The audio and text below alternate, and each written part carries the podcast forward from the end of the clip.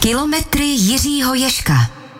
Kilometry Jiřího Ješka jsou tu s vámi i tento týden znovu živě ve vysílání radiožurnálu Sport, ovšem v nový čas a tento čas je nový, ale věřme, že vydrží, že by měl být stabilní. Je to čas, na kterém jsme se shodli, dlouho jsme o tom přemýšleli, tak aby nás od něj nerušilo nic živého ve vysílání radiožurnálu Sport, protože se samozřejmě nevěnujeme jenom běhu a cyklistice, ale celé řadě dalších sportů. Dnes to třeba později odpoledne bude biatlon. My se ale pojďme věnovat běhání, pojďme se věnovat cyklistice ve studiu vítám Martina Charváta. Martine, hezký den. Krásný den. A je tu s námi samozřejmě naše hlavní hvězda Jirko Jiřího Ješka, také vítám tady na Vinohradské. Hezký den v novém čase. Jirko, začneme jako vždycky aktualitami a ty si dokonce dostal i zpětnou vazbu, že malinko zanedbáváme naše fanoušky a příznivce běhání. Pojďme tedy začít běháním. Ano, dneska to bude hodně o cyklistice, ale začneme běháním. A já mám aktualitu jednu osobní. Aha. Mám konečně už číslo na pražský půlmaraton, který se běží 6. dubna, takže už už eh, se těším a věřím, že minimálně 7-8 tisíc lidí se těší se mnou, takže to je jedna první aktualita a s tím eh, mě samozřejmě, když jsem sledoval, co se děje v běžeckém prostředí, tak eh, na mě vyskočilo, že teďko v neděli 3. března se běží slavný tokijský maraton, hmm. jeden z největších maratonů na světě, mělo by tam běžet nějakých 38 tisíc běžců a právě při tom přihlašování se na ten pražský půlmaraton jsem s tímhletím eh, vlastně tokijským maratonem zaznamenal zajímavou věc, že na ten tokijský maraton se každoročně přihlašuje 300 tisíc lidí. Hmm. A vlastně čekají v takové hmm. loterii a z nich je tady vylosováno nějakých 38 eh, tisíc, který potom reálně běží, takže ten zájem o tohle ten závod je neuvěřitelný. Z těch, eh, z těch hvězd tam poběží Eliud Kipchoge, měl by tam být Timothy Kiplagat nebo Benson Kipruto, takže opravdová kvalita, eh, vlastně ti nejlepší běžci. Bohužel už tam nebude Kelvin hmm. Kiptum, který 11. února zahynul se svým trenérem při autonehodě. To je trošku smutný, na druhou stranu ten sportovní svět se valí dál. Mezi ženami tam bude Sifan Hasanová, Rosemary Vanžíru nebo eh, Lona Salpeterová, zase známá jména i třeba z těch pražských běhů, takže těšíme se, aspoň se na to budu dívat a budu nabírat motivaci mm. na hmm. ten pražský půlmaraton.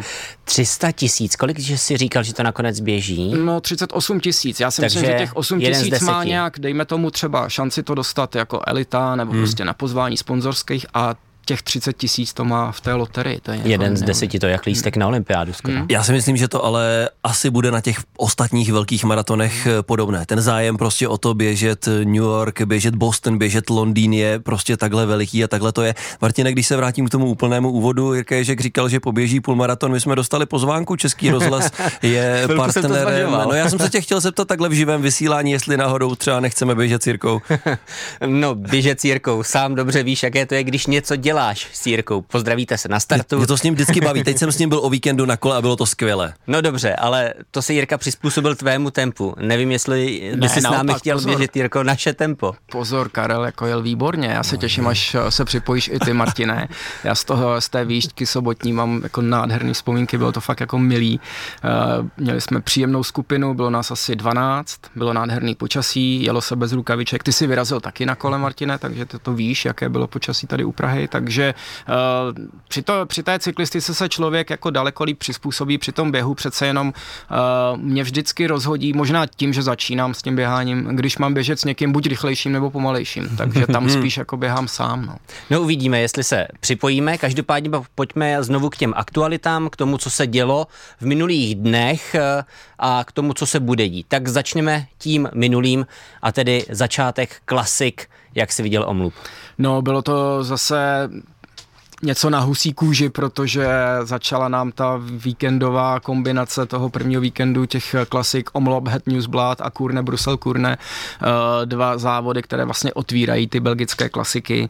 Eh, celý svět se na to těší, celý svět sleduje, jak je to klasikářské pole připravené po zimě a skončilo to tak, jak se dalo čekat, obrovská dominance týmu Visma Bike. Je Ale to... že to bude zrovna Jan Tratnik? Samozřejmě třeba ten omlop vyhrál Jan Tratný, který vyhrál to bláznivé finále, kde vlastně eh, tým Visma Lizobike mělo několik karet.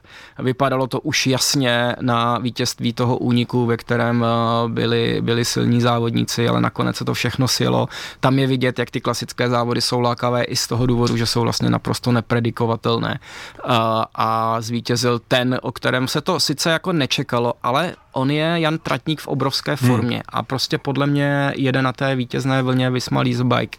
Musíme přiznat, že tenhle ten tým vyhrál během toho víkendu snad uh, šest závodů, i včetně uh, té ženské obdoby Omlop Has Newsblad, který vyhrála Marianne Fosová, s tím bych chtěl začít uh, to, ten výčet těch vítězství tohohle týmu, protože Marianne Vosová je vlastně největší fenomén ženské cyklistiky za posledních, dejme tomu, 15 let.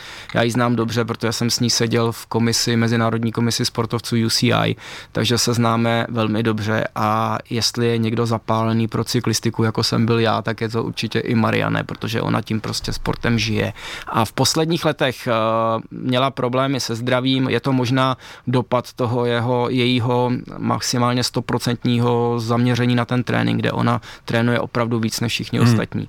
A trošku už jí zrazovalo tělo, už se říkalo, že možná už je za Zenitem a po té operaci uh, té, té kyčelní tepny, kterou třeba prošel i Zdeněk Štybar a prostě prochází tím spousta cyklistů, tak ona se dokázala vrátit a vybojovala vlastně to první klasikářské vítězství nad uh, Lotte Kopecky, která je obrovským fenoménem současné uh, té silničářské a dráhové vlastně cyklistiky ale Marianne Hosová prostě jí dokázala možná chytrostí, možná hmm. zkušenostmi, ale samozřejmě i velkým výkonem ve sportu porazit a zaznamenala 249. vítězství v UCI, jenom v silničních závodech. Samozřejmě musíme připomenout, že Marianne Fosová je i uh, olympijská vítězka na dráze, je mistrně světa uh, v cyklokrosu, ale to je prostě fenomén. Já jsem z ní toho měl obrovskou radost. Já jsem strašně rád, že zmiňuješ i tohle, i ten ženský omlop.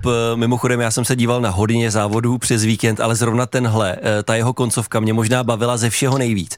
Eh, já někdy mám problémy s těmi ženskými závody, přijde mi, že někdy to tam takticky ještě není tak úplně, řekněme, vyrovnané s muži, jinak eh, ženskou cyklistiku mám strašně rád, ale tohle mě strašně zaujalo. Moc se mi to líbilo, bylo to fantasticky takticky, jak ty si říkal, od Mariany Vosové prostě sehrané, bylo vidět, že ty zkušenosti, že ona je tam má na, na rozdávání, byly tam vlastně ty dvě jestkyně Lidlu, které to zkoušely ve dvou, věděli, že v, ve sportu na tyhle ty dvě, na Lotte Kopeckou a Marianu Vosovou nemají.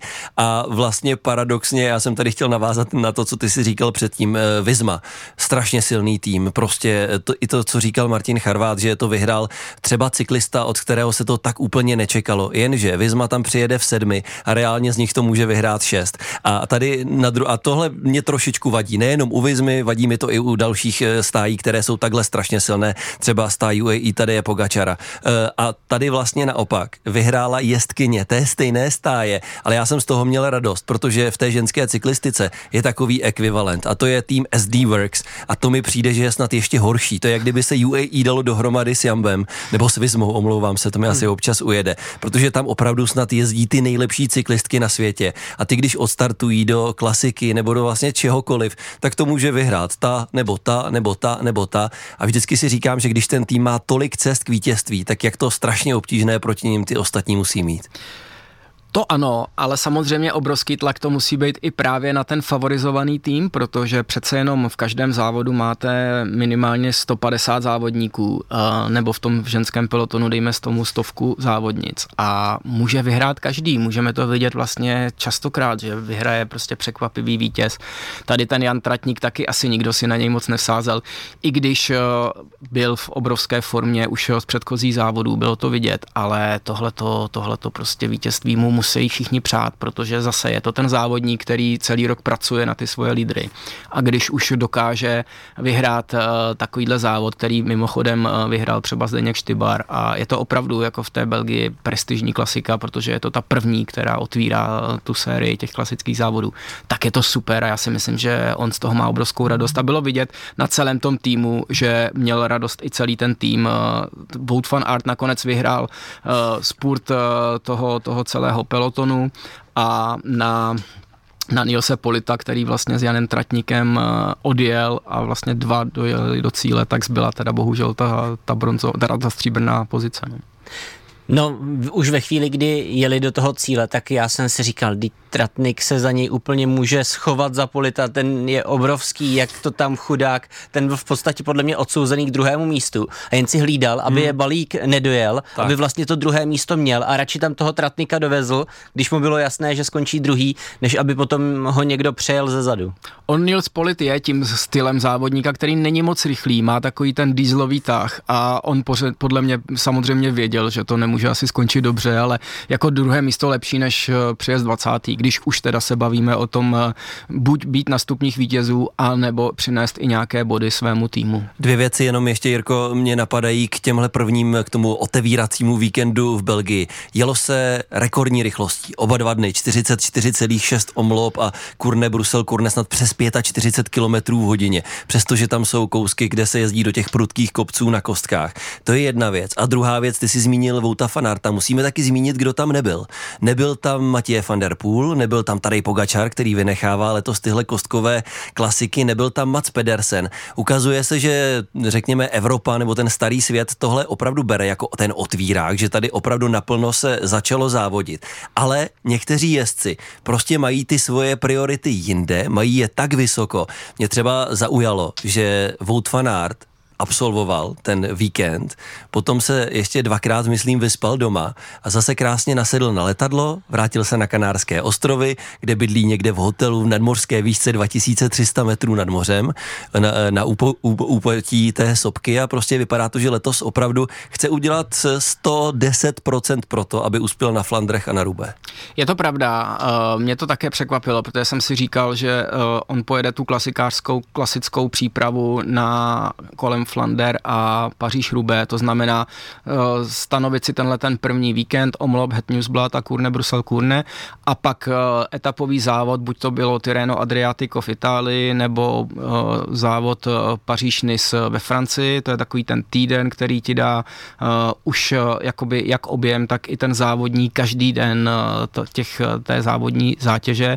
A pak ty další závody, častokrát v tom je zamíchané i Milano Sanremo nebo třeba Strade Bianche, které se jede příští, hmm. příští víkend, nebo už tenhle ten víkend, který bude, tak eh, tohleto Wout van Art opustil a říkal, že potřeboval nějakou změnu, odletěl zpátky na Tenerife a tam se bude teďko tři týdny připravovat na morské výšce a vrátí se až na můj oblíbený závod E3 Harelbeke, eh, který vlastně je takovou generálkou na kolo Flander, protože Wout van Art řekl, že všechno chce podřídit tomu, aspoň tu jarní část té sezóny, aby vyhrál buď okolo Flander, Flander nebo Paříž Rubé.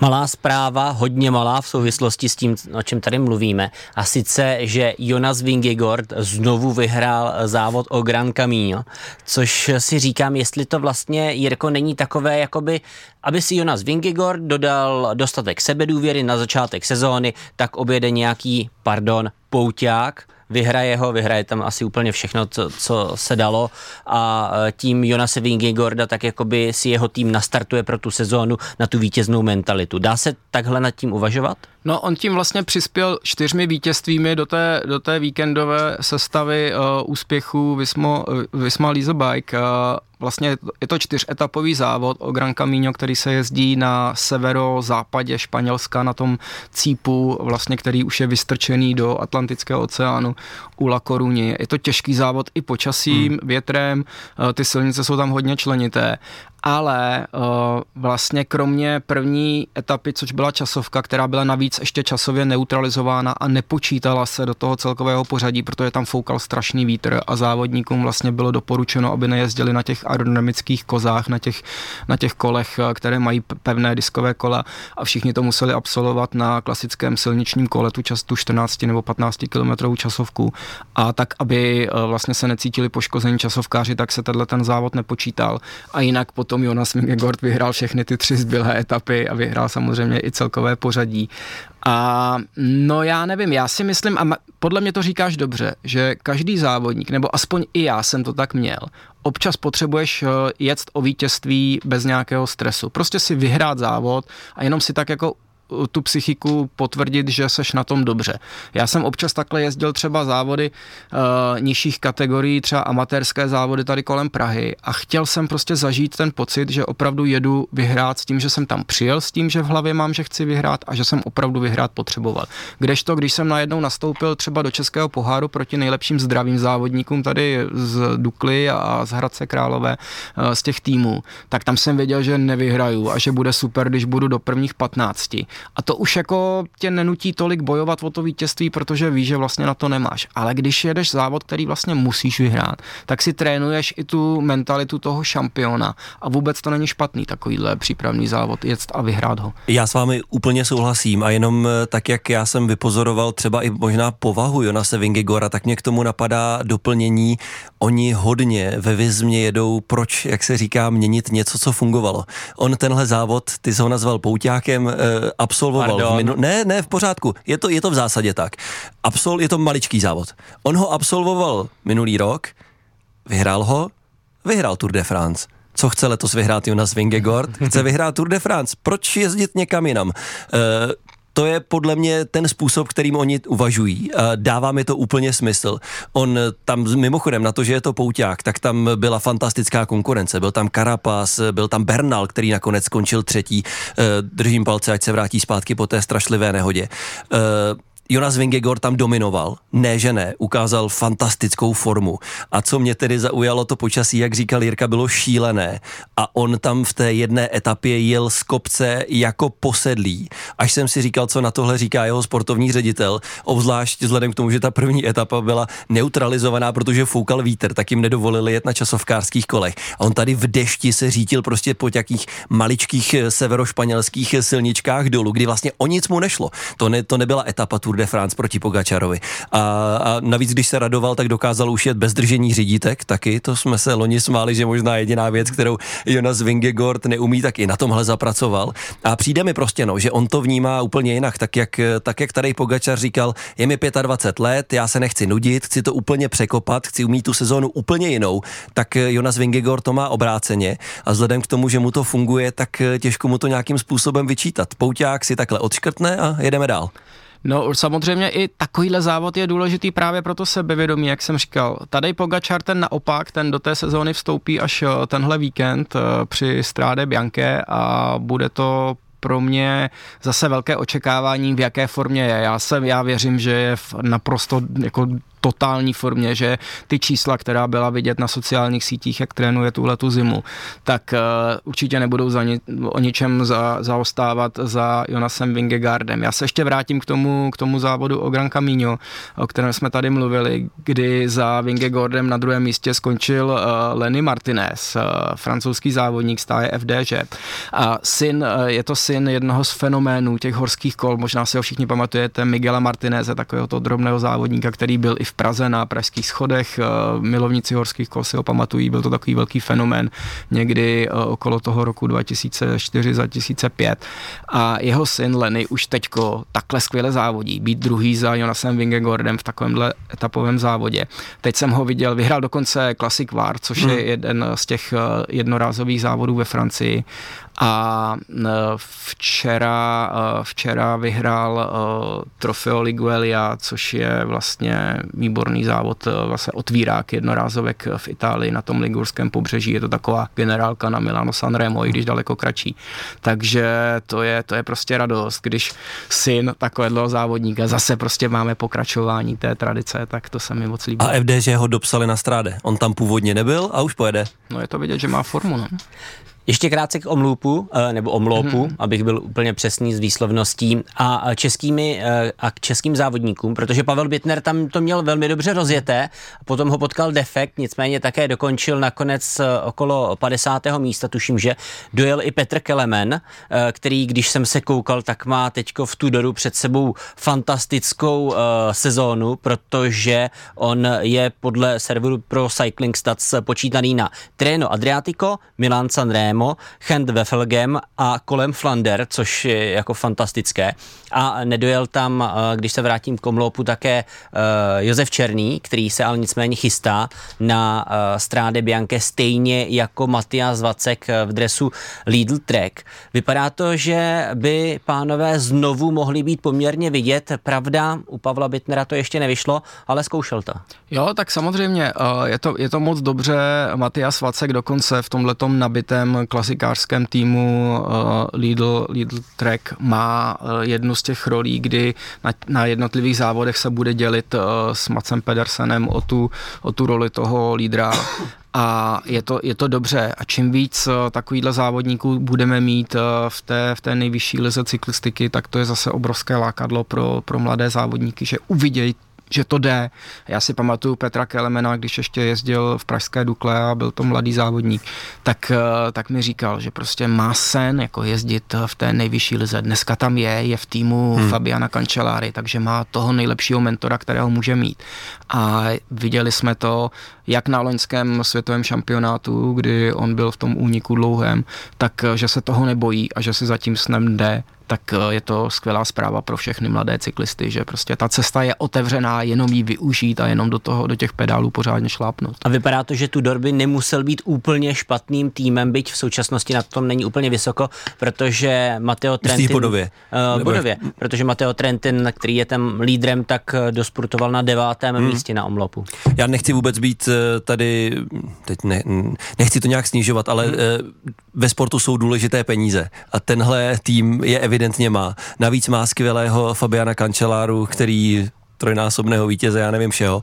E, jo, takže to, tam, tam to je tým, který absolutně funguje a tohle myslím, že i když to není vrturový tým, takže pro Petra Keleména v téhle fázi jeho kariéry je to možná hodně, hodně dobrá adresa. Já když jsem viděl ty závody, tak jsem si vzpomněl na tebe, Martina, a říkal jsem si, že tohle bude Tudor, že bude tvůj oblíbený tým v letošní sezóně, protože má ty černé drezy. Jak, jak jsi se ptal minule, jestli některý tým má černé drezy a proč je nemá, tak vlastně jsem si až teď uvědomil, že Tudor je má, takže máme důvod tenhle tým sledovat nejenom proto, že mu šéfuje Fabian Končelára, což je jeden z mých nejoblíbenějších závodníků minulosti, ale že v něm je i Petr Kelemen. Uh, tím jsem se chtěl obr- dlouhodobě dostat uh, trošku k elektrokulům, ale nevadí, uh, přeskočíme tuhle tu pasáž. Uh, když se vrátím přes ty drezy, které jsi zmiňoval, tak mě také hodně překvapilo, jak vlastně krásně teďko nově září ten, podle mě je to nový odstín. My jsme na ty niance hodně špatní, ale podle mě to je nový odstín Vizmy, protože ona opravdu hodně svítila na tom omloupu. Ne, nevíš, Karle, ty, ty drezy máš Já myslím, že trošku tu žlutou poladili, že to není úplně stejná, jako byla loni, ale je to hodně podobné. Já si myslím, že to Martine vážně je tím, že tam je jediná žlutá. No, ono možná bude i, pojde, Jirko, pojde. Já jsem chtěl říct, že to je tím, že té žluté je tam hodně většinou v těch závodech ke konci. to, to, je druhá věc, jakmile ti tam jede šest lidí a tři z nich jsou žlutí, tak si myslím, že ta Vizma je vidět. Tam vlastně je jediný problém, myslím, s těmihle drezy, že po vzoru Tour de France i některé menší závody tomu vedoucímu závodníkovi dávají dávají žlutý dres a tam potom uh, tenhle vedoucí závodník, který bývá z Vizmy, ale ne zase úplně vždycky, tak se nám tam trošku ztrácí. Ale jinak si myslím, že jak jsme tu rozebírali předtím, jedna žlutá výborná, jedna růžová výborná, všichni ostatní jsou modří. A navíc ještě pozor, teďko Laport to trochu měnil, protože on je uh, mistrem Evropy, takže tam měl dres, který jsem chvilku nemohl rozklíčovat, až potom mi došlo, že Kristof Laport je evropským šampionem, takže on má ten bílý dres jakoby uh, Evropskou unii na tak, pruhu, řekněme. Bílomodrý. A teď možná možná se pletu, ale mám pocit, že Dylan van Barle je eh, holandský, holandský tak. šampion, takže tam ještě ta barva se taky namíchá. Přesně tak, já si to zase zas a znovu si to uvědomuju, my jsme tady o tom mluvili, ale jak to pro člověka, který v tom není takhle zběhlý, jako my tři, musí být matoucí, když si zapne tu, tu televizi a tam je prostě změť barev a i když už by to byla barva, které Martin Charvát říká, že je viditelná na první dobrou, tedy žlutá nebo žlutočerná, tak byste měli vědět pro pána boha, kdo je z toho týmu, tak oni nejsou, protože on jeden z nich je mistr Evropy, druhý je mistr Nizozemska, třetí je mistr Belgie a najednou tam jsou kluci ze stejného týmu, ale každý vypadá jinak. Není to jednoduché. A teď si vezmi, že jsi reportér rozhlasový a oni kolem tebe udělají v 60. Žum! A ty si měl poznat tu chvíli. Poslu... je to krásná disciplína. Posloucháte kilometry Jiřího Ješka i dnes v plném složení, tedy kromě našeho šestinásobného paralympijského vítěze tu s námi je taky Martin Charvát. Od mikrofonu vás tuhle chvíli zdraví Karel Janu. Pokračovat budeme taky po zprávách, které jsou pro vás k dispozici už teď. Kilometry Jiřího Ješka. Posloucháte kilometry Jiřího Ješka, druhá polovina tohoto pořadu bude spíše o amatérském sportu, i když, jak se to tak vezme, protože, jak jsme tady s Jirkou mnohokrát slyšeli, tak Karel Janu se chystá na poměrně dlouhý závod. Karla, jenom v rychlosti řekni, cože to pojedeš, jak to bude dlouhé? No, to je možná to nejdůležitější, co se mi za poslední dobu stalo. My jsme se zapsali na Sportivu, na Fondo, které se jede den před závodem kolem Flander, tedy úplně na konci března o velikonocích. A délka? Délka, na kterou jsme se zapsali, bylo 179 kilometrů. To je taková ta, kde je všechno nejzajímavější bez toho nudného napojení z nějakého každý rok jiného velkého belgického města, než se člověk dostane na ten okruh. A teď aktuální informace je, že nám to o 20 kilometrů zkrátili, takže teď jedu 159. Dobře, takže 160 kilometrů. Jel jsi někdy 160 kilometrů? Ne. Dobře. Jirko, prosím tě, jak se má Karel teď uh, ten měsíc připravovat na to, aby ujel něco, co vlastně nikdy ještě neujel? No, teď už je asi pozdě, ale naštěstí Karel to samozřejmě ví dlouho a dlouho se o tom už od podzimu bavíme, takže Karel poctivě trénuje, to je vidět. Ale samozřejmě na takovýhle závod eh, člověk by měl ten objem nějaký najet. To se nedá nic dělat, eh, i když jsme všichni zaměstnaní, tak prostě a ještě navíc teďko v zimě je krátký den, co se týče světelných podmínek, tak je to komplikovanější. Nicméně prostě ten nutný objem, aby to jak si useděl na tom kole, jenom useděl, je nutný. To znamená věnovat se tomu o víkendech, nějaké delší tréninky, minimálně 100 kilometrů prostě za ten, za ten víkend, tu sobotu nebo neděli najet a rozhodně bych doporučil oba ty dny vyjet, nejenom zničit se jeden den v sobotu a pak druhý den ležet u televize, ale snažit se oba dny třeba najet tu stovku a pak nějakým způsobem to vhodně doplňovat eh, v tom týdnu, protože i v tom týdnu se dá něco natrénovat, nemusí to být dlouhé kilometry, ale aspoň aspoň tu pravidelnost a tu, to opakování toho výkonu nám tu výkonnost samozřejmě zvedá. Takže vlastně se jako první hledisko, ke kterému se podíváš, nezaměřuješ na to, aby někdo na to měl ty síly, ale na to, aby to zvládlo jeho pozadí? No, to, to je jedna z věcí, protože ono s tím pozadím to asi ne, není úplně to nejdůležitější, protože všichni, co na kole jezdíme pravidelně, tak už máme ten zadek v úvozovkách osazený a asi nás to nezaskočí, pokud ne, nemáme nějakou třeba dvouměsíční pauzu uh, bez kola. Ale uh, tam jde i o to, aby si na to zvyklo celé celé to tělo, to znamená na ten dlouhodobý výkon. Ať uh, jakoby fyzické namáhání toho aparátu, to znamená ruce, ramena, uh, nohy, uh, co se týče vlastně toho pořád neustálého pohybu šlapání. U Karla je to ještě specifické v tom, že ten závod kolem Flander, i ta amatérská verze se jede po těch náročných kostkovaných stoupáních. Jo. A to je, to ti ubírá síly dvakrát tolik, než kdyby se to jelo na asfaltu. Takže tam ještě ta nutnost na tom kole opravdu dlouhodobě sedět a držet ty dlouhé kilometry je, je důležitá. Samozřejmě bych do toho i občas zapojil nějakou intenzitu v těch trénincích. Není to jenom o tom ty kilometry odsedět a natočit nějakou, nějakým povídacím tempem, ale občas si tam, čím se ten závod bude blížit, loupnout i nějakou intenzitu. Nečekám, že by Karel jel o vítězství, tenhle ten závod, ale přece jenom i když eh, si potřebuješ eh, vyjet ten kopec, eh, který má třeba 1,5 kilometru a je na těch těžkých kostkách, tak, tak prostě je to intenzita. Ty si ho potřebuješ nějakým způsobem vysportovat, tak aby trval ten kopec co nejdíl. Nikdo se na tom kopci nechce trápit zbytečně dlouho, takže ho pojede v intenzitě. Takže i tady kolem Prahy jsou krátké stoupání, eh, některé i na kostkách, kde se to dá simulovat a ten kopec si prostě v té rychlosti vyjet, tak aby si to tělo na to zvykalo. Pokud eh, sami nějaký takový závod eh, plánujete, pokud máte nějakou otázku nebo se nějak chcete zapojit do diskuze, tak klidně můžete. Číslo do studia je 221 552 2, 2, 2. Na konci jsou tedy čtyři dvojky. Měsíc do závodu, Karle, už jsi nervózní nebo cítíš, že to, co Jirka popisuje, tak máš splněno, nemáš splněno? Já to řeknu za něj. My jsme byli v sobotu na té výšce společné. E, bylo nás tam asi 12. E, bylo domluvené, že pojedeme nějakých 70-80 kilometrů, protože to byla první společná výška letošního roku.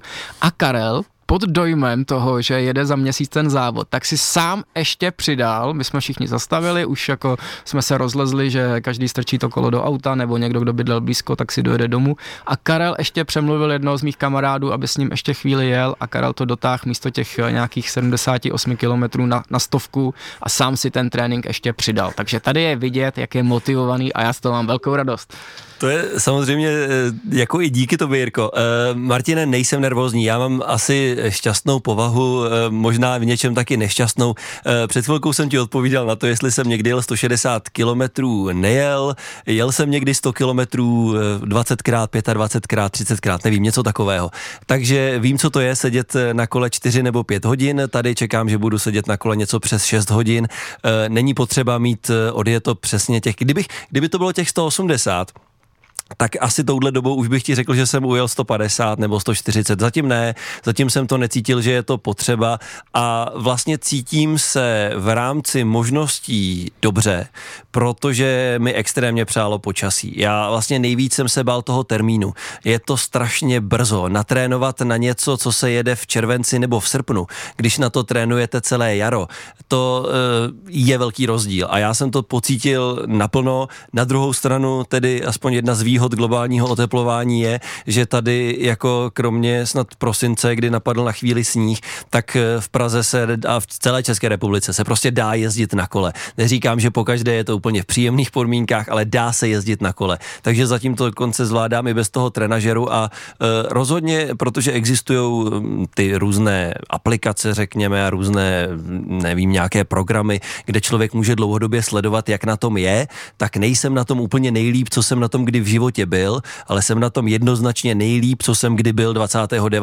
února. Prostě touhle dobou člověk většinou na tom bývá hodně, hodně mizerně oproti jaru a létu a já se teď cítím dobře. A kdy se na to tak začíná trénovat z nějakého běžného ježdění si nebo běžné přípravy sportovní, nějakého běžného sportování na to, že se dozvíš, že vlastně pojedeš vzdálenost, i kdyby si chtěl původně těch 180, hmm. tak eh, od kdy si na to chceš jakoby vyšvihnout svou úrovní? Tak ono by to mělo být tak, že tady ty výzvy takhle dlouhé závody, takhle těžké závody by měl uh, přijímat uh, spíš ten, který prostě na tom kole jezdí. To znamená amatérský cyklista nebo hobby cyklista a pro něj platí, že vlastně jezdí celý rok, takže by tě to vlastně nemělo nějak vykolit eh, v tom tvém režimu, že prostě cyklista, když se řekne cyklista, ten, který občas chce jet i nějaký amatérský závod, tak ten by měl, pokud je počasí o víkendu, jet minimálně těch 100 km v sobotu, eh, když je hezky i v neděli, tak klidně znova 100 km a v týdnu se nějakým způsobem udržovat. To je takový standard, který tady v té České republice a v, tom, v té naší kotlině všichni ti hobby cyklisté udržují a z tohohle tréninku když jsi ještě schopný v týdnu do toho dvakrát, tři, nebo třikrát eh, obět třeba 60-70 kilometrů, tak z tohohle režimu by člověk měl být schopný dát cokoliv. A vlastně mě, Martine, napadá, že e, tohle i reflektují organizátoři těch závodů pro amatéry, že ať už je to tady v Čechách, ať už je to Letap nebo je to Road Classic, a i tyhle ty sportivy, které se jedou kolem velkých eh, jednorázových eh, závodů, tak nabízejí hned několik délek, eh, tím pádem několik obtížností. A tady je to přesně, jak Jirka říkal, potom už na tom, aby si člověk řekl, co je v jeho silách a ta naše skupina kamarádů prostě usoudila, že tenkrát, když to bylo, já nevím, jestli bylo 139 a pak 179, tak si kluci řekli těch 139, to vlastně jakoby dáme. To je, to je, to je délka, kterou jsme všichni už ujeli, tak pojďme si to říct říct půl roku nebo osm měsíců předem, že si to uděláme jako výzvu a že budeme mít opravdu něco, čeho se v tu dobu, kdy se přihlašujeme, všichni tak trochu bojíme. A s tím jsme do toho šli, ale nesmí to být úplně, úplně mimo. Ono si nějakých těch 30% navíc eh, člověk pomůže tou atmosférou, tím, že s tebou jede obrovská skupina závodníků nebo lidí, kteří na té trase jsou. Tady ty závody, jestli to jede třeba 5-6 eh, tisíc lidí, tak prostě ty se zapojíš do toho balíku a já nevím, 40-50 kilometrů ti uběhne, že ani o nich nevíš. A pak najednou si řekneš, že já už jsem na 70. kilometru, tak to těch 100 třeba ještě navíc už dám. Potom na nějaký talent, na nějakou jakoby schopnost toho člověka se zmáčknout, ale hlavně ta atmosféra ti obrovsky pomůže. Takže já vůbec jako bych se nebál tyhle, ty, pří, tyhle ty výzvy přijímat. Eh, teď se jede třeba Strády Bianche a já mám pocit, že i u toho je ta amatérská verze, že Ano, Karle? ano, mě dokonce psal jeden z našich posluchačů, Honza, myslím, že z Chomutova, jestli si správně pamatuju, protože mi těch lidí psalo víc, tak je zdravíme. Eh, Říkal, že s kamarády mají natrénováno, že je čeká, oni to myslí mají den po, protože Strade Bianche se jede v sobotu, tak oni jedou v neděli, že je čeká 140 kilometrů, eh, částečně tedy taky po těch gravelových nebo šotolinových cestách a eh, psal mi, že natrénováno mají, že se těší, že se nebojí. Jediné, čeho se obává, je počasí, aby nenapršelo a aby z těch krásných bílých cest nebyly cesty hnědé a to by potom asi bylo obtížné i pro amatéry, ale dějou se tyhle věci všude po světě. Kolik se tak dá ujet na ten elán, na to, na to nadšení, na to, že seš někde třeba poprvé, na to, že seš na takovém velkém jménu, v neznámém prostředí, kolem tebe masa lidí? Já si myslím, že ti to dá klidně těch 30% navíc, než na co seš normálně zvyklý, nebo by si si řekl, tak dejme tomu třeba, jsem schopný ujet kilo, hmm. 100 kilometrů, tak jako na tenhle ten elán budeš schopný, ti garantuju, ujet minimálně 130-140 kilometrů. Ale bral bych to jako něco, s čím nepočítám, že to je v tom, co ujedu. Ne, já vždycky se, stra... já jsem strašně vlastně opatrný v tomhle člověk. Já všechny závody, které dělám, ať už je to běžecké nebo na kole, tak já vždycky dělám ten negativ split. Já radši začínám pomalu a když je to dobré, tak postupně zrychluju. Abych vlastně vždycky, když jsem v cíli, tak se cítil dobře. A navíc mi to i pomáhá eh, s těmi lidmi, se kterými se pohybuju na trase. Já vlastně na konci obvykle lidi předjíždím a člověk to doráží a má z toho vlastně takový dobrý pocit. A nevím, na Ještědu, když jsme dojížděli, tam, tam byli lidé, co šli a tlačili to kolo. To bych nikdy nechtěl zažít. Mě jich bylo strašně líto.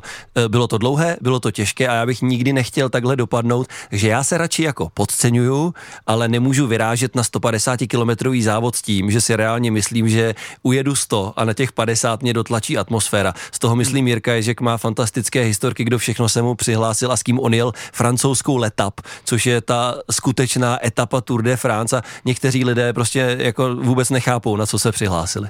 No a nakonec eh, samozřejmě, když už člověk potom ty svoje síly přežené, tak eh, z té hezké zkušenosti, kvůli které je schopný zaplatit několik tisíc eh, za startovné a ještě se dopravit do půlky Francie a užít si ten závod, tak je z toho spíš trápení a někdy i třeba nějaká přetížená šlacha, takže i z toho důvodu prostě říkám, jako ta atmosféra vám něco přidá, ale já bych opravdu na každým apeloval, aby v tom tréninku nezahálel. Uh, I ten trénink děláme pro sebe, pro svoje zdraví a pro tu radost, tak uh, potom z něj uh, ideálně můžeme absolvovat i takovouhle výzvu. No já vím, jak to myslíte, ale já to mám právě naopak. Jakože si řeknu, že uh, pojedu samozřejmě ne úplně na maximum od začátku, ale pojedu hodně vysoko a kam to dá, tam to dá a do cíle vlastně, když dojíždím jako mrtvej, tak si říkám, že jsem do toho dal všechno, než abych dojel a cítil se, že mám ještě síly navíc a tím pádem jsem mohl být rychlejší, někde lepší, v kopci uh, svižnější, v technice uh, prostě lepší a tak? Jo, ale zase Martine, nenalhávejme si, my zase ten eh, fyzický fond nemáme takový, no ne. že když bychom náhodou v půlce závodu přišli, že jsme to rozjeli moc pomalu, tak se úplně pohodlně zrušíme za tu druhou půlku. A pořád mi to přijde lepší, než to udělat obráceně. Mě opravdu, mě, mě je vážně fyzicky líto, vždycky těch lidí, já jsem těch závodů za stolik nejel, těch amatérských, ale pokaždé, když jsem je jel, tak jsem viděl ty lidi, jak v tom závěru jsou prostě úplně ale úplně za limitem. Ať už to byl dojezd letapu, jak prostě oni opravdu nejsou schopní od toho motola vyjet nahoru, což je kopeček, on je nepříjemný, kousne. No, po 140 kilometrech hodně kousne, když jste trošku přepálili to předtím. Je to asi logické, že to takhle většin, nebo že to takhle ti závodníci mají, protože vás to vyhecuje, jedete s kamarády, nebo máte radost, že se někoho držíte. Jak říkal Jirka, jedete od začátku rychle, jedete rychle v tom balíku na kole, člověk jede mnohem rychleji, než když třeba většinu odtrénoval sám, to je druhá věc to vyletí ta průměrná rychlost nahoru úplně neuvěřitelně. A pak je potřeba umět si říct, tak stačí, na tohle už nemám. Já můžu, já to vždycky říkám těm lidem, kteří jsou o hodně silnější než já. Já s vámi můžu jet chvilku, ale pak už ne, protože já bych jinak nedojel. To je tím, že ty jsi analytický, já jsem trochu blázen v tom hlase. A tak ono je, je super, když ti to vyjde tak, že ty přijedeš do cíle úplně mrtvý, ale do toho cíle přijedeš, ale je spousta lidí, kteří do toho cíle pak nedojedou. A to je to, co říkám, že je škoda, jako za, ten závod si takhle jakoby znechutit, nebo i tu cyklistiku potom si takhle znechutit, když se při, přihlásím do závodu, na který nejsem připravený jakoby vůbec, uh, přecením svoje cí, síly, že od začátku jedu s tou nejlepší skupinkou, snažím se najít si uh, nějaké, já nevím, no, snažím si dostat se do skupiny, na kterou vlastně nestačím, zapomenu jíst a pak najednou v půlce závodu zjistím, že mi se nohy neotočí a musím slést z kola, zavolat někoho, aby mě hmm. Tak to je potom škoda a proto, proto já říkám, že by člověk měl trénovat. To, že se zrušíme v tom závodě, to, že jako do toho cíle přijedeme úplně mrtví, je fajn, to je součást toho. A platí to nejenom o, já nevím, běžeckých závodech, ale třeba i o těch, o těch cyklistických. No, mluvili jsme o cyklistických, ale tebe, Jirko, čeká běžecký závod. Uh, už to zmiňoval na začátku, že tě čeká pražský půlmaraton. Jak dlouho ty se vlastně nějakým způsobem třeba musíš dostat z toho svého běžného tempa, z toho, co si běžně běháš, uh, na to, aby ses připravil na tu úroveň, kterou chceš běžet? No, kdybych eh, byl upřímný v tom, že v tom závodě chci něco dokázat, ať třeba zlepšit si čas, nebo bych cílil na nějaké umístění a byla, byla to opravdu jeden z těch závodů, na který se celý rok těším a chci se v něm zlepšit, tak bych nějakým způsobem tu formu uh, cílil tak, jako jsem to cílil v té sportovní kari- kariéře na kole. Ale já se přiznám, že ty závody prostě já teď mám opravdu spíš jako radost nebo jako možnost se potkat se stejnými blázny dny, tady jich bude 7 tisíc na tom půlmaratonu, ale je to pro mě spíš taková uh, jakoby sociální záležitost, že se prostě jsem rád eh, v té, v té skupině a jako nemám ambice se nějak zlepšovat, takže já to pojedu z toho klasického tréninku, nebudu tam zařazovat žádné intervaly, žádné jako rychlostní tréninky, tempové tréninky, to já prostě nemám. Kde bych chtěl, tak samozřejmě existují ty přípravné plány k tomu vrcholu. Uh, já to znám z cyklistiky, ale ono to bude platit i v tom běhání, že prostě Eh, nějaký období před tím závodem eh, děláme objem, to znamená nabíháme ty dlouhé kilometry, to, co ty Martine nemáš rád, pomalým tempem nabíhat ty kilometry a až máme ten dům postavený od základu, to znamená máme naběhaný ten objem, tak můžeme začít zkracovat tréninky, zrychlovat, běhat tam nějaké tempové úseky, ať opakované intenzity třeba v tom absolutním maximu, nebo nějaké delší úseky v tom tempu uh, toho závodu, v jakém to chceme celkově běžet. Jo.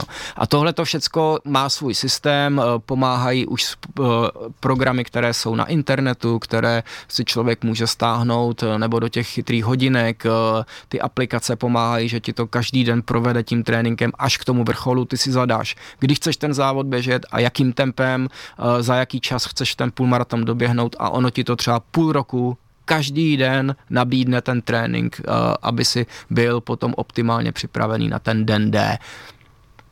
No, ano, ale hmm. to je přesně to, co mi přijde na tom hrozně jakoby těžké, se dlouhodobě na to připravovat, asi to zase strašně záleží i na povaze toho daného člověka. Pro někoho tenhle konkrétní cíl v to konkrétní datum třeba může být ten důvod, proč vlastně se dostane k tomu, že se přehoupne přes ten práh, o kterém jsme tady s Jirkou ještě mnohokrát mluvili, že se mu to zautomatizuje, že začne trénovat rád, že ten cíl na konci, ten jeden daný závod, vůbec někdo chce závodit a někdo vůbec závodit nechce. Pro někoho třeba to ta samotná představa, že by se postavil na start toho půlmaratonu maratonu v Praze a tady v centru Prahy by si dal se několika tisícovkami dalších lidí 21 kilometrů, že je mu tak vzdálená, že si tam třeba i to datum zadá, ale prostě reálně bude trénovat na závod, který nikdy neodběhne. Lidi jsou prostě uh, úplně různí. No. Jirka je přesně jak říkal, on, on vlastně se na ten závod těší, chce si ho zaběhnout s lidmi, které zná, chce ho zaběhnout dobře, v nějakém čase, který je v jeho možnostech. Teď si to nedávno vyzkoušel, ten čas byl velmi pěkný,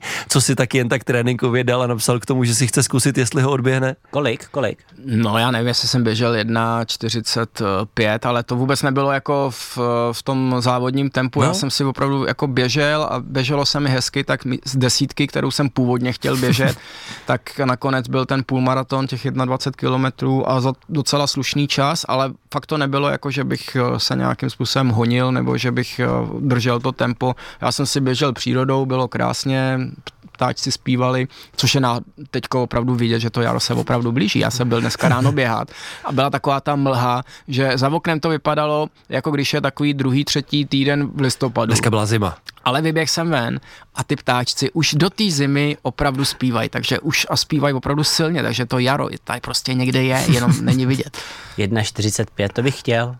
Jo, já taky, kdybych býval šel běžet ten půlmaraton, tak to by třeba byl tak zhruba čas, no. Desítka za 50, tak kdybych je dal dvě po sobě, to je 1,40 k tomu. No, to bych tak jako bych chtěl, ale mám to týden po Flandrech, tak nevím, dělali jsme si legraci, jestli jako rehabilitačně si to dát a odkulhat to. No, zatím jsem se úplně nerozhodl. No, tak zase asi není důvod jako hned po těch Flandrech Taky si eh, myslím. se zničit, ale ony tyhle ty možnosti jsou i v těch dalších závodech. Bude pražský maraton a při něm člověk může ve dvojici běžet každý Mhm. mm-hmm. půlmaraton a udělat si jako takový, jmenuje se to Turan, takže vlastně si to člověk může zaběhnout ve dvojici každý 10, eh, teda každý těch 21 kilometrů a, a taky to jde. No. Tak ty bys dal celý a my s Karlem tu půlku vždycky? Ne, já maraton, závod? já maraton nikdy nechci běžet. Já fakt kvůli té noze zase jako musím být rozumný. Ale já ho já po každý takhle s někým, jedním Hmm. z manažerů třeba těch uh, sponzorských firm a strašně mě to baví. Je to, je, to, je to super, protože zase v tom je najednou ta týmovost, že nechceš to tomu druhému zkazit a já jsem si nejrychlejší půlmaraton právě zaběhl při tom, co jsem běžel maraton s někým na půl, jo. Takže, takže to jako, a je to oficiálně změřený, takže to jde.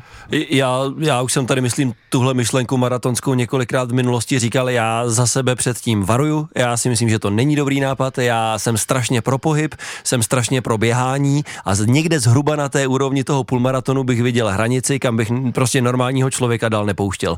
Já se toho bojím, já si myslím, že člověk na to může natrénovat, může si tím zlepšit fyzičku, může zlepšit životosprávu, že to je skvělé, je to očkrtnout si to jako cíl, uběhnout 42 km, je to něco fantastického. Úplně chápu, že to lidi láká a já tam už prostě, už vidím, že to je jako přes limit eh, ne průměrného člověka, ale prostě člověka, který na to trénuje. Já se toho strašně bojím. 42 km běžet po asfaltu. Au. Eh, ještě posledních pět minut máme. Pojďme se vrátit k tomu, čím jsme tuhle půl hodinu začali. Tedy Karla čeká závod. Je to přibližně za měsíc. Co by měl Karel dělat tak, aby si ten závod užil v tom posledním měsíci? Je tam nějaká pasáž, kdybys byl radši, kdyby třeba eh, vynechal delší výšťky, aby si spíš odpočinul, anebo spíš najíždět až do konce a třeba se nějaký z těch dnů dostat na tu vzdálenost, kterou má závodně ujet, když říkal, že to ještě nikdy nejel. Jak? No já si myslím, že teď už je to asi zbytečný jako hledat tady nějaký jeden trénink, kde by si dal 170 kilometrů. Uh, to já věřím, že natrénováno má natolik, aby to, aby to byl schopný opravdu zvládnout uh, už teď, ale co se týče té, toho měsíce přípravy, tak já bych opravdu dodržoval ty víkendy a snažil bych se jezdit ty delší tréninky, nějakých těch 100, když bude hezky 120 km, bude to v dobré partě, bude to ubíhat tak klidně těch 120 km a pak eh, ten poslední týden už bych spíš jakoby odpočíval, to znamená jezdil si pro radost nějakých 30-40 km a připravoval se na ten závod, eh, hodně dobře spál, hodně dobře jedl Co to znamená hodně dobře jedl? Pánek to si Mm, dokážeme mm, představit, ale to jídlo, jakože mm, maso s rejží pořád, nebo? No, tak ono, čím se ten závod bude blížit třeba poslední dva, tři dny, tak já bych se snažil hodně do sebe na- nadspat uh, sacharidy, to znamená, ale nevím, jestli máš rád, Karle, těstoviny nebo radši rýži, to je jedno, ale snažil bych se jakoby už potom omezit poslední den třeba před tím závodem uh, maso a spíš ho do hmm. sebe takzvaně naloudovat, uh, nahrát co nejvíc těch, těch sacharidů, co tě bude udržovat při tom závodě a hlavně potom ten den toho závodu hodně jíst při tom závodě, protože když je to delší, než na co jsme zvyklí, tak o to víc musíme myslet na to do, doplňovat ty kalorie během toho závodu, to znamená nějaké tyčinky, eh, nějaké banány a tak dále, co, co máš ty rád a mm, i třeba nějaký sladší nápoj, protože já věřím, že v té Belgii bude asi chladněji, hmm. může být krásný počasí, ale může tam pršet a může být chladno a tam bych i doplňoval uh, tu energii formou pití, to znamená nějaké jonťáky a tak dále. No. Je to tak, jídlo já zkouším dlouhodobě právě to, co mi nejvíc sedne, to, co mi nejvíc chutná. Objevil jsem objevené, že banán je prostě nejlepší jídlo na kolo, které existuje, ale samozřejmě eh, je potřeba mít sebou i nějaké ty tyčinky, gely. Objevil jsem formu žele, to mi strašně přijde skvělé. Žele. Eh, No, takový, jak kdyby to byl přerostlý gumový medvídek, ono taky někdy se, někdy se doporučuje vyloženě i tohle jíst, jako eh, Haribo, prostě vzít si pitlíček a v téhle formě je to hodně stravitelné, hodně přátelské pro, pro jezení a vyrábí to leda, kdo už se to prodává. Peter Sagan na tom ujížděl vlastně celou kariéru na, No. těch, na těch gumových medvídcích. Prosím, a tři, třikrát mistr světa v řadě. Ale no, pojedeš jenom po zadním kole zase. No jo, ty já nejsem ani Petr Sagan, ani tady Pogačar. Ale jo, jídlo, jídlo, jídlo trénuju poctivě, všichni se mi smějou, co se mnou jezdí, že pořád jím. Ale ano, taky jedna věc, kterou jsem eh, objevil, je, že je dobré si to takhle rozpustit i v tom pití, protože tam to do sebe vlastně člověk dostane nejsnáz, ale zase pít jenom tyhle ty sladké věci, takže třeba jedna lahev voda, jedna lahev nějaký takovýhle jonťák a pak, a to jsem eh, taky objevil s tímhle mým v uvozovkách tréninkem, je, že jsem začal konzumovat regenerační nápoj. Ten jsem nikdy předtím nic takového nemil, nepil, prostě na doplnění taky sacharidů a trochu i jako bílkovin, takže někdo by mohl říct, že jsou to takové ty eh, proteinové šejky, prostě něco takového a, a nevím, eh, placebo je taky hezká věc, ale funguje to. Ne, funguje to. Po každém tréninku, který je trošku jakoby těžší, než jsme na něj zvyklí, to znamená jak objemově, když si najednou třeba z 40 kilometrů dáme stovku a jsme potom daleko víc vyřízení, tak je dobrý těch prvních 20 minut se otevře takzvané sacharidové okénko regenerační, kdy během těch prvních 20 minut po tom, co slezem z kola, bychom měli vypít nějaký ten regenerační nápoj nebo dostat do sebe nějakou formu energie, eh, co se týče eh, pití, eh, nějaké BCAčka, nějaké trošku, trošku proteinu, ale hlavně ty sacharidy, protože to nám okamžitě nastartuje tu regeneraci. Takže prvních 20 minut, eh, kdo nemá regenerační nápoj, dobré je třeba i nízkoalkoholické pivo, nejlépe z nějakého malého pivovaru, které je ještě čerstvé, nab- nabůzené tím, eh, tím, těmi kvasinkami, tak to také pomáhá. Já jsem zjistil, že mi pomáhá na to pomeranč. Že si dám pomeranč No, vida. a že on jak v sobě má samozřejmě Aha. ten cukr, že jo, ovocný, tak hm? je to docela... Každý jo, má svou dobré. cestu. Přesně, tohle, tohle já absolutně podporuji, proto jsem zmiňoval před chvilkou i ten banán. Já zase nechci říkat, že si člověk musí jít kupovat za 100 koruny specializované produkty, tak to určitě není. I z toho důvodu jsou v těch cílech maratonů nebo těch velkých závodů třeba banány nebo, nebo pomeranče nebo přesně tyhle ty melouny a tak dále. Takové byly dnešní kilometry. Martine Charváte, Jiří Ješku, děkuji moc, těším se na slyšenou. Těšíme se za týden. Hezký den.